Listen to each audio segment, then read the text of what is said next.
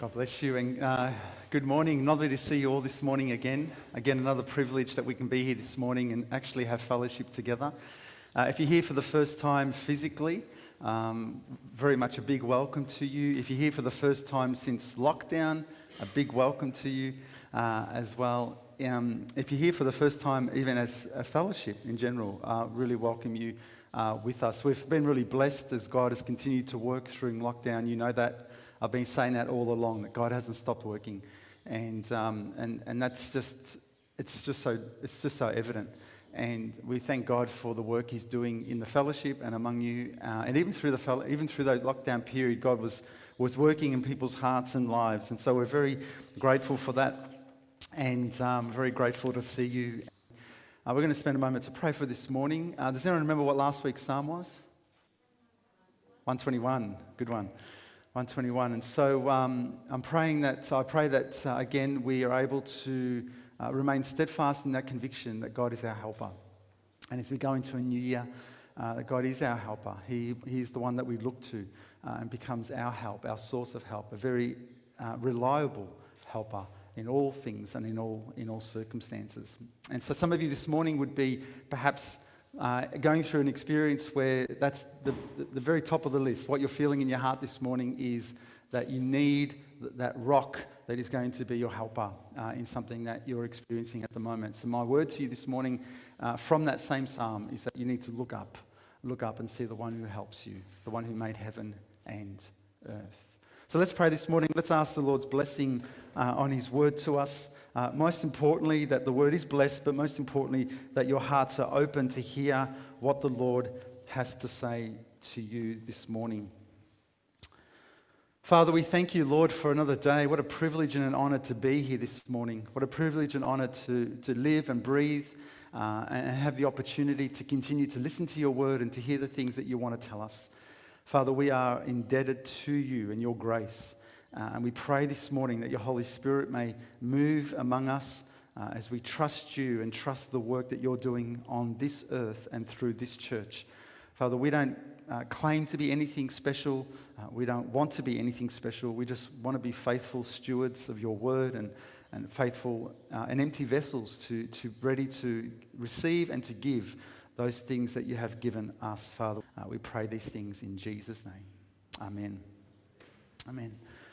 Uh, this morning, I want to read from a couple of passages of, Scripture, um, and I'll get you to open up to them now so that you've got an idea of, of where we're going we're to go to. We're going to go to one verse in Psalm 11, just one verse in Psalm 11, uh, and then we're going to go and, and, just spend a little bit of time in um, Daniel chapter 6. Okay, so if you've got your Bibles with you, uh, Psalm 11, we're going to go look at one verse, and then we're going to move, God willing, we'll move over to, to um, Daniel Daniel 6. I'll read one verse to you. It's a very fascinating verse, and it's a verse that every now and again comes to my mind. And I think beginning of the year, it's really important for us to be able to say confidently to ourselves that we're going into a year that has a foundation that is sure and steady, that has a foundation that is not rocky, uh, and a foundation that is going to last the year, if you like. Of course, to last our life, but in everything that we do, it's pointless and it's senseless to do anything with a weak foundation. We know that. And anyone who's built a house knows that one of the most critical things that you do is make sure that you have this foundation set. You know, what's the point spending so much money and then all of a sudden you find over time you start seeing cracks in the walls, you start seeing problems with your house, and the, and the, and the builder comes back or someone comes back and says to you, Your foundations are really bad. You know, it, it's heartbreaking, you know, because at the end of the day, you don't want these things. So, what, is a, what does a foundation look like? What does a good foundation look like? Well, in Psalms, interestingly, in Psalms here, the psalmist says something about, these, about this foundation. And I want us to think about this and I want us to contemplate it this morning and the responsibility that we as Christians have when it comes to the truths of the Lord, you know, the, the, the way, the, the, the word of God and what it actually says. And I want us to consider verse 3, just verse 3 this morning, very simply. The psalmist says this If the foundations are destroyed, if the foundations are destroyed, what can the righteous do? Think about that for a moment. What the psalmist is saying now, it's in the context of other things, but I just want to, I want to just hone in on this verse here for a moment. The psalmist says something, he asks the question, you know, if the foundations are destroyed, what are the righteous going to do? Where, where are they going to find themselves? How are they going to respond to it? How are they going to live life? How they, what's their life going to be like if the foundations be destroyed? Now, I ask you a question. What's worse, in your opinion? Someone coming and robbing you of your, of your Bibles, of your physical Bibles, and someone coming into your house and robbing you of every physical Bible that you have, even on your phone, you know, stripping you of all the Bibles that you have, or causing you to doubt the Scriptures, causing you to have doubts about the Scriptures, causing you to have doubts about the Word of God and what it actually says. Now, we know both are, are, are, evil. You know, both are evil. Any institution that wants to rob us of the Scriptures or wants to strip people of the Scriptures, that, that's, that's an evil institution. But how dangerous is it? How dangerous is it when men and women, even in the church, begin to doubt the scriptures? And how clever of the enemy to be able to plant seeds in people's minds to say, is it really true? Can it really be this? Does it really require all my life?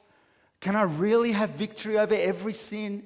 And all of a sudden, the, the, enemy comes and whispers all these things in our minds. And, and, and, and though there are periods and seasons of life where we, where we challenge and explore and ask questions, and they're all good and healthy seasons of life, at the end of the day, if we come to a resolution to doubt the scripture, then the devil ah, has won more so than taking the Bibles out of your home. Because taking your Bibles out of your home, yeah, sure, that's, that's an inconvenience. But at the end of the day, your word I've kept in my heart that I may not sin against you. At the end of the day, there is a sense in which the scriptures can be um, memorized and remembered and, and, applied, and applied to life. Now, this, this challenge of, of the Word of God or this challenge of the foundations of the Lord is not a new thing.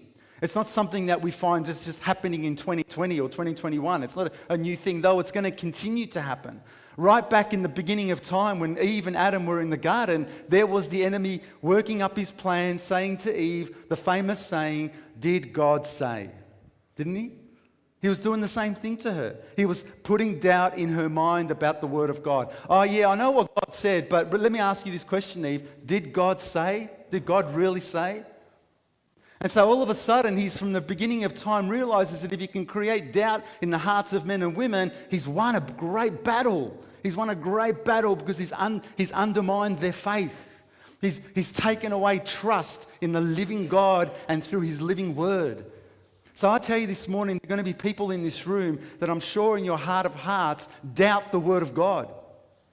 There are going to be people listening to me today and in the future listening to this message and, and doubting the word of God not questioning and wrestling, but actually doubting God's word. Is it enough to give my whole life to? Because if you don't give your whole life to it, essentially what you're saying is, I doubt it. If you're holding back some of your life, then what you're saying is, I'm doubting it. And so, right from the beginning of time, Eve was there being tested from the enemy. And then, all the way, if you fast forward to the life of Jesus, there he was before Pilate at the end of his life. And what were the famous words Pilate used to him? What is truth? Remember those words? What is truth? Again, this sense of what is it? It's like it's, it's, it's, it's um, whatever everyone, anyone wants it to be. It, it very much, very much our our society today. This whole idea that, that it's, you know, we can make truth what we want truth to be. And I know that even in this year, truth is going to continue, or the foundations of God are going to continue to be challenged. They're going to continue to be ridiculed. They're going to continue to be laughed at. They're going to continue to sort of be marginalized. All these things, because these are the truths of God. So in our society today, we continue to see what has happened from the beginning of time. Don't be shocked or alarmed if today our governments and our society and our schools and in, even in our churches, the foundations of God are being undermined, challenged, laughed at, and ridiculed.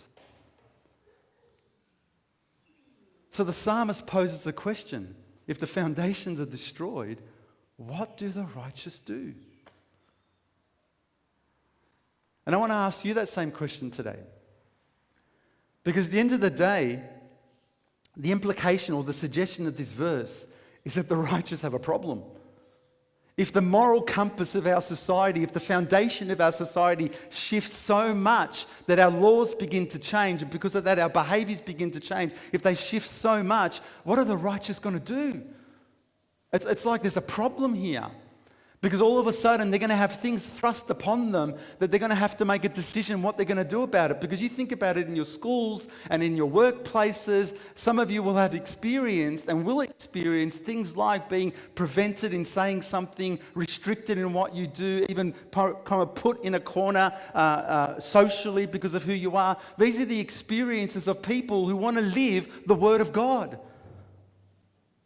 And so, if these foundations get destroyed, and all of a sudden our society starts to look away from God and ultimately then look to themselves as the answer, what are, what are we going to do? There's a problem. That's the, that's the suggestion. There's a problem here.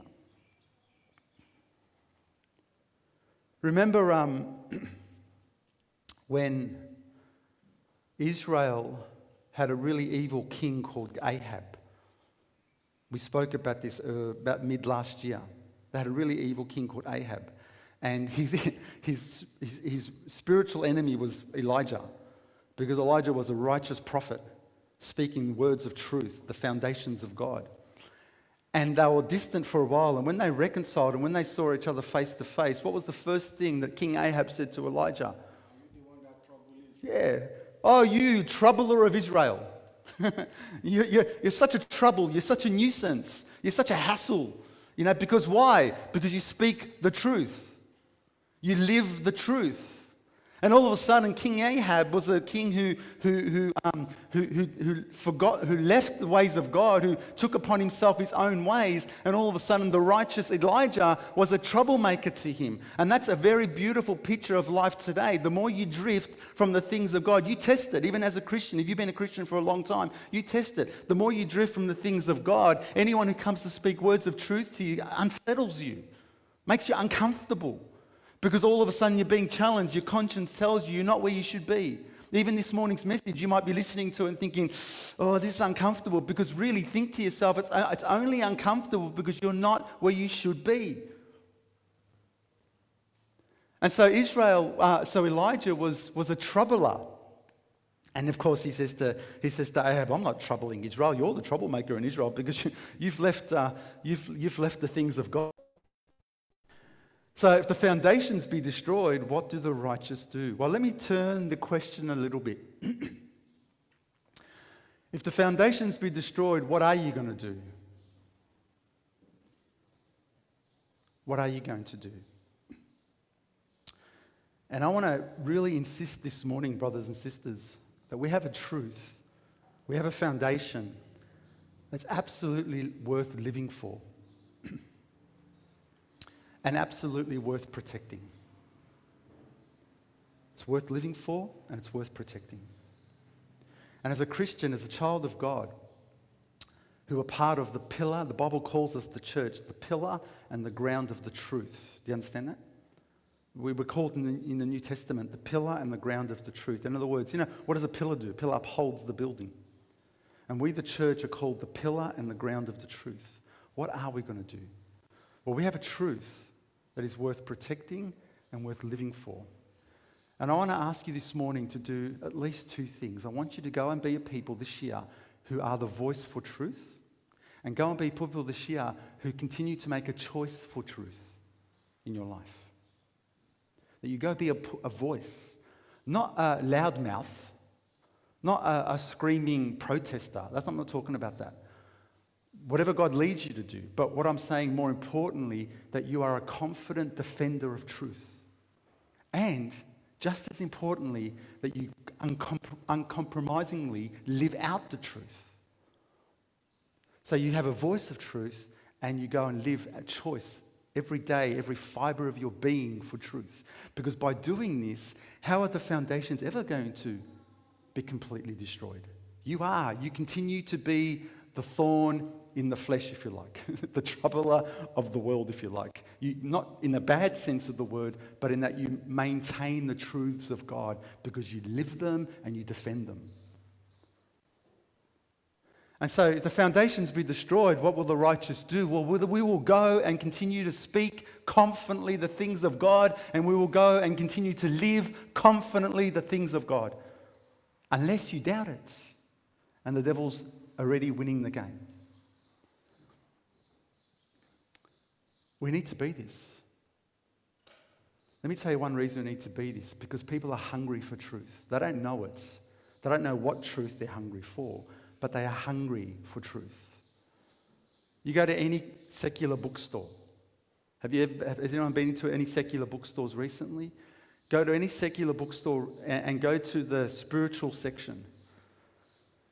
And what you will see there is a whole range of all kinds of themes and topics around uh, uh, inner, inner well being and, and, and what the meaning of dreams and, and how to find true peace. And you, you find a whole section on that. What does that tell you?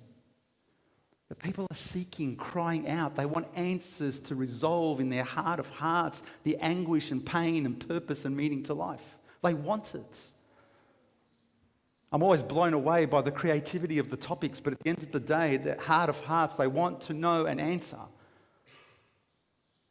And so the Christian who holds it, in fact, the Bible says, sell, um, Buy the truth and do not sell it. Don't sell it off for anything. Are we going to be remembered as a generation who sold off the word of God and the truth? Are we going to be the, the, the, generation who established and, and settled the word of God and the truth of God, the foundations of truth, the things that last forever?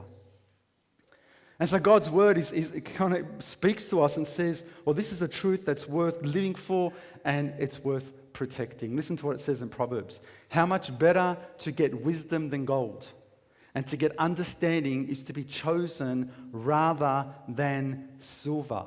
Do you understand what that verse is saying? If I said to you today, if I just picked out someone in this room or online, I said, Guess what? I've just deposited $100,000 in your bank account. Most of you are thinking, Well, that's exciting. $100,000, that's, that's fantastic. Because why does it excite you? Because you know the value of money. You know that in your minds, this is somehow going to improve life. That in your minds, it's somehow going to be able to give you happy, greater happiness in life. That in some way, in your mind, you're going to settle issues or have some kind of peace in your life because now you have the money to do it. We find most of the times it doesn't do that for people, but that's the perception because you know its value. And then, the, then the, the, the, person who wrote Proverbs says this He says, Stop for a moment, think about it. How much, more, how much better to get wisdom than gold? And to get understanding is to be chosen rather than silver. Because what the writer understood that when you know the truths of God, when you know the foundations of God, this is far greater than any wealth that you can establish on this earth. Isn't it funny how people spend a whole lot more time pursuing wealth than they do wisdom? Because in the, in the heart of hearts, you've got to think to yourself, in the heart of hearts, what you really love at the end of the day is wealth more than wisdom. But if you're prepared, not necessarily to forsake it, but if you're prepared to put wisdom above this, the truths and foundations of God above this, then that's when life really starts. Because, see, wealth isn't going to save your marriage. Wealth isn't going to give you peace from your anxiety. Wealth isn't going to lift you up out of despair. And so the Bible's wise, it's, it's, it's true, it's foundation. It's better to get gold, wisdom above gold. That's why if the foundations are destroyed, what are the righteous going to do? Well, the righteous are going to proclaim it and they're going to live it. Who's still wearing the same clothes that they wore five years ago? Anyone? Anyone wearing the same fashion they wore 10 years ago. Maybe the same fashion five years ago or two years ago. There's going to be some, but most people move with fashion. Most people are not going to wear something that was worn back 20 years ago, 30 years ago, 40 years ago. Because as fashion changes, most people adjust to this fashion. Sometimes it's six monthly, even, season by season. The last thing in the world we want to do is treat the foundations of God like fashion. that somehow it's fashionable now to love God, or somehow it's not fashionable now to live out the Word of God, as if, as if it has some kind of, um, it's attached to some kind of season of fashion. Not at all. See, the foundations are foundations. You can build, you can paint your house whatever you want to paint it, but if those foundations do not change, It's like sandcastles. I like always, my kids were little, I loved building sandcastles in the sand. And these little houses, you know, they're probably about 30 centimeters high and you have fun building sandcastles. And then every now and again you go to a beach and someone's built like a meter high sandcastle. Or some, some of these professionals are, you know, meters wide and three meters high, you know. And, and they look amazing because they're like, they're like professional sandcastle builders. But at the end of the day, it's all sand, isn't it? Whether it sounds amazing and it's elaborate and it's fantastic and it's appealing, or whether it's something just small and little, at the end of the day, the same water is going to wash it all away. It doesn't really matter. You can go and believe whatever you want to believe, no matter how grand it looks, or how little it seems, or how insignificant it seems. At the end of the day, if it's not the foundations of God, it is going to be washed away. So, what are you going to build on? Your own desires? Your own will? Your own interests, your own loves, your own lusts. You're going to build on these things, so they're all going to be washed away. That unless you decide in your heart this year, the only thing worth living for and protecting in my life is the foundations of God, because only they will last, then you'll have a good year.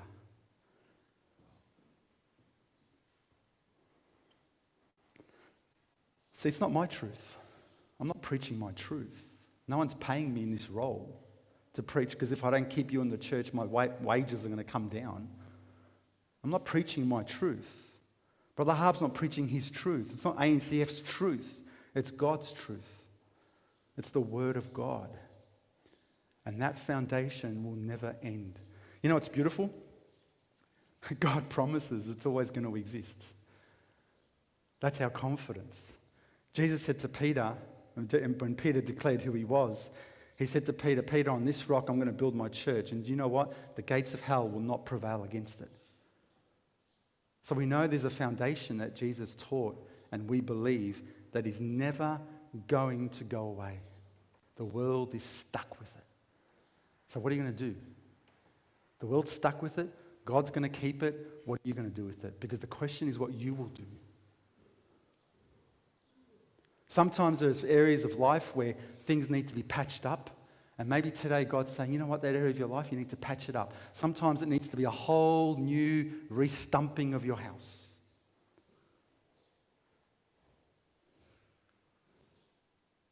But whatever it is this morning, you need to decide in your heart is it a foundation that you're going to absolutely live worth living for and worth worth protecting. I'm not talking about people who just want to go and speak loudly the things of God. I'm not talking about that. If God leads you in that way, you've got to trust God. I'm not talking, but what I'm saying is people who will confidently speak and live the word of God. one of the, I think one of the most heartbreaking scenarios is when you see a very vocal Christian, very vocal Christian, vocal about very big social matters and has no personal self control. Doesn't know how to love doesn't know how to be merciful, doesn't know how to forgive, doesn't know how to be tenderhearted. It's one of the most, bro- for me, it's one of the heart, most heartbreaking things to watch. Because what are they doing to the cause of Christ? So I want to tie this together a bit. Just briefly, I want to tie it all together by looking at Daniel.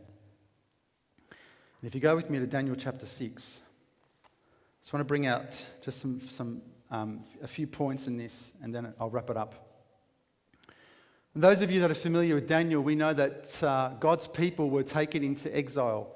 They were captured and taken um, to Babylon when King Nebuchadnezzar was king, and there was an evil king in Israel. Here they were taken over. And, and in particular, there were some men that were chosen among these exiles to be in a position of uh, administration or uh, of leadership, if you like.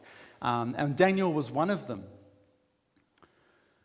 But Daniel lived in Babylon in a place where there were so many things that were against the things of God. There were astrologers and there was magicians and there were uh, the belief in many gods and there was even things like corruption and lying going on, presumably, when you read through Daniel.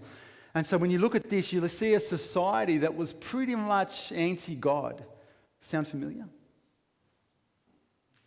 And here was Daniel, and remarkably, who didn't live just a few months in Babylon, some people suggest up to 70 years. He lived most of his life in a culture that was opposing God. Sound familiar? And so, what happens is that God tells us the story of Daniel because he wants to highlight something about the foundations of God. Tertullian, which is an early church father back in the first and second century, said this The blood of the martyrs is the seed of the church. In other words, men and women back in the day even sacrificed their life for the foundations of God. And we're scared what our friends are going to say. It's a foundation that's worth living for. It's a foundation that's worth defending. We've got to be a voice. We need to make a choice. And Daniel is a great example of this. I want to just highlight a couple of verses here just, just to set the scene. Look at verse. Oh, and, and so here's a situation where um, Daniel, uh, he, his, his, his, so-called mates or colleagues are, are, are pretty uh, jealous of him because uh, they see that the king is kind of favoring him. And so they set up a law that basically makes him get caught. They, they, they target him. And they basically say, you can't pray to any other God besides the king. And of course, Daniel, being faithful, keeping those foundations, continues to pray. They capture him, they, they go and they find him, yeah? They find him, they capture him, they bring him to the king, they say, King, Daniel's done this. The king's heartbroken, puts him into the lion's den, and of course, the Lord rescues him. A lot of you are familiar with the story. But I want to highlight something about this, this story. Look at verse 5. It says, Then these men said, We shall not find any charge against this Daniel unless we find it against, the, um, against, against him concerning the law of his God. what a testimony! What an absolute great testimony. This is a man who was making a choice in every fiber of his being to live the word of God. They said, you know what? We can't find anything on this man, there's no dirt on him. The only thing is, oh man, we've got to find something, we've got to find something about his religion, about his faith. What a testimony. Would you love that testimony? Would you love that reputation? Look at verse 10. Bible says, uh, verse 10. Now, when Daniel knew that the writing had been signed, or that the law was signed, uh, that he went home and in his upper room, with his windows open towards Jerusalem, he knelt down on his knees three times that day and prayed and gave thanks before his God, as was his custom since early days. You notice what Daniel did here? It's quite interesting. He went and did what he always did. He didn't go and start a protest. He didn't go and start a, a, um, a, a revolt. All he did, all he did was he just kept doing what he was faithfully doing, unconcerned, unconcerned by the change of the law. Because he knew he had to stay faithful to God. It was a truth or a foundation worth living for.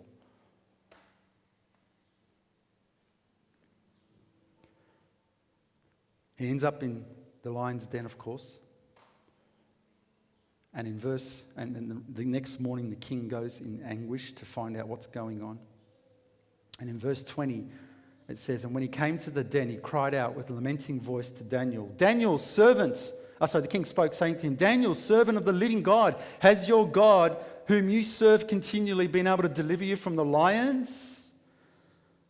Daniel said to the king, O king, live forever. My God sent his angel to shut the lions' mouths so that they have not hurt me, because I was found innocent before him. And also, O king, I have done no wrong before you. How beautiful is that? King, don't stress. God shut the mouths of the lions. Ah, oh, you say, oh, really? That's just a story. Nice. No. This is where the enemy plants the seeds. God is faithful. He is faithful to his children. If we live and we defend and we speak, God is pouring out with faithfulness toward us.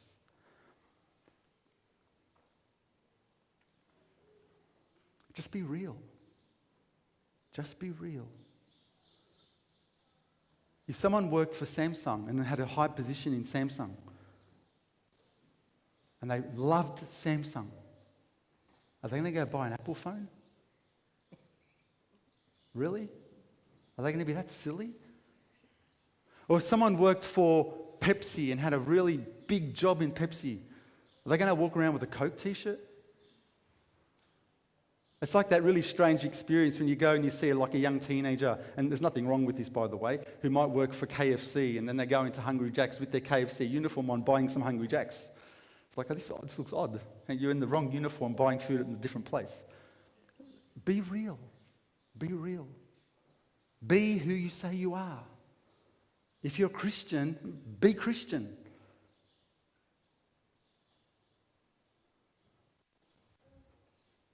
I want to suggest, just to wrap this up, that you be Christian first in your heart, then in your home, then in your community, and finally in your church. Now, put church last. That's no coincidence. It's not just it's not an accident. I put church last. I put church last because I want you to think about it almost this morning as last. Because I know when you come to church, I know it's easy to be Christian.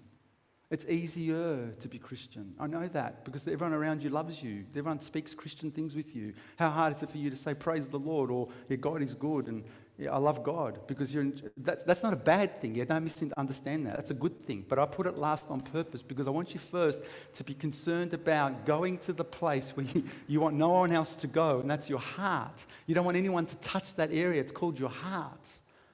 It's the heart, it's the place of your life where, where, where the secret things live. And I want you to think about this for a moment and think about what Daniel did. Daniel, in the first book, chapter of, uh, in the book, it says that he would not defile himself with the king's food. In other words, in his heart of hearts, he was prepared to live with a complete surrender and an uncompromising faith.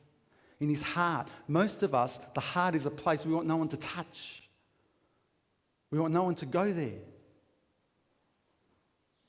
But if we're going to live the foundations of God and we're going to be the people who establish it and, and speak it and, and, and proclaim it, then it has to first happen in the heart. Be a Christian where no one else sees you, in your thoughts, your meditations, your reflections, in the way you respond to people. It's so easy to give a smile to someone, and in your heart, you're hating them. So easy to say, I love you, but in your heart, there's unforgiveness. Be first the, the Christian God calls us to be in the place where you most least want people to look. Set the foundations right. Then take it to the place next that you perhaps don't want anyone to see. And that's your family, your home, inside the closed walls of life, and perhaps that's your attitude. Take it from your heart and live it now in your home in a place where if you could keep people from looking in, you'd be a happy person. Because for some reason, what you live outwardly and how you live inwardly somehow kind of a clash. Why is that? When the foundations of God are to exist in every fiber of our being. It's like, again, going back to my, my, my illustration of the, uh, of the Pepsi worker. He goes home and he drinks Coke secretly. Open his fridge and there's Coke. Living differently in the house and among your loved ones than you do outside. Treating your partner differently than you would your friend at church. So take it from your heart into your home and live the foundations of God so that the foundations are remaining steadfast and strong. The very truths of God are lived out where no one can see and no one looks.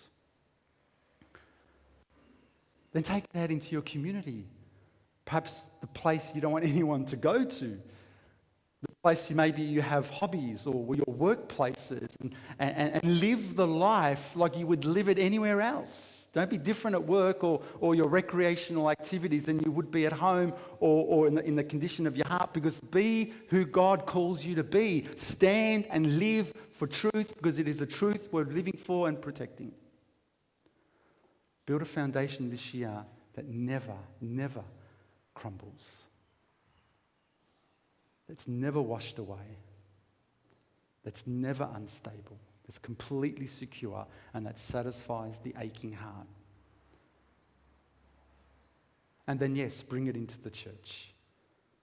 Let this place be a place that is on fire with the truths of God, the foundations of God. That any mistake someone makes in the church, your response to them is, Don't worry, I love you, bro.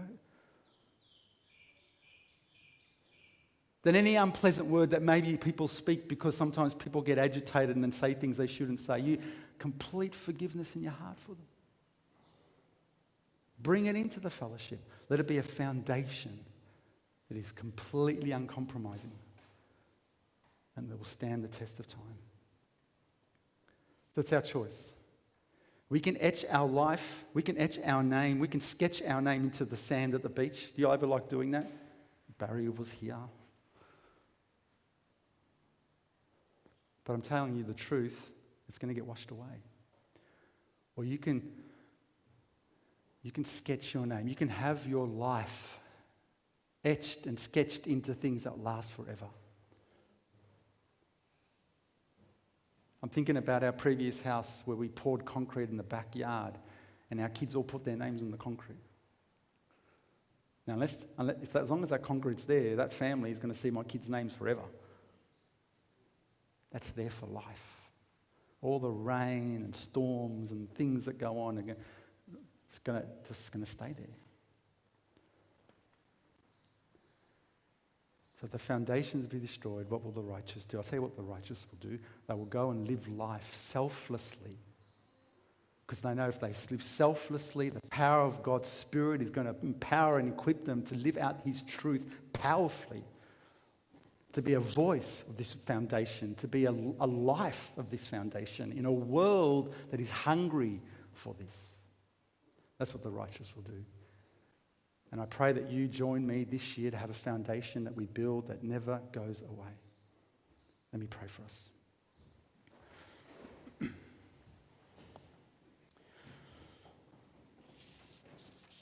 Heavenly Father, I want to thank you so much for your truth that is from everlasting to everlasting. There is no changing, there is no variableness with you, Lord, no shadow of turning. You are God forever. And I pray, Father, as, as, the, as, the, as the moral compass of this world shifts and changes with the seasons of life, that we continue to be a people who stand firmly upon the foundation defend it, and to live it, Lord. To make it every part of our being, to selflessly give up everything about us. That your truth permeates every part of our being. Lord, we want to be all yours and nothing less. Help us to be this this year. In Jesus' name. Amen.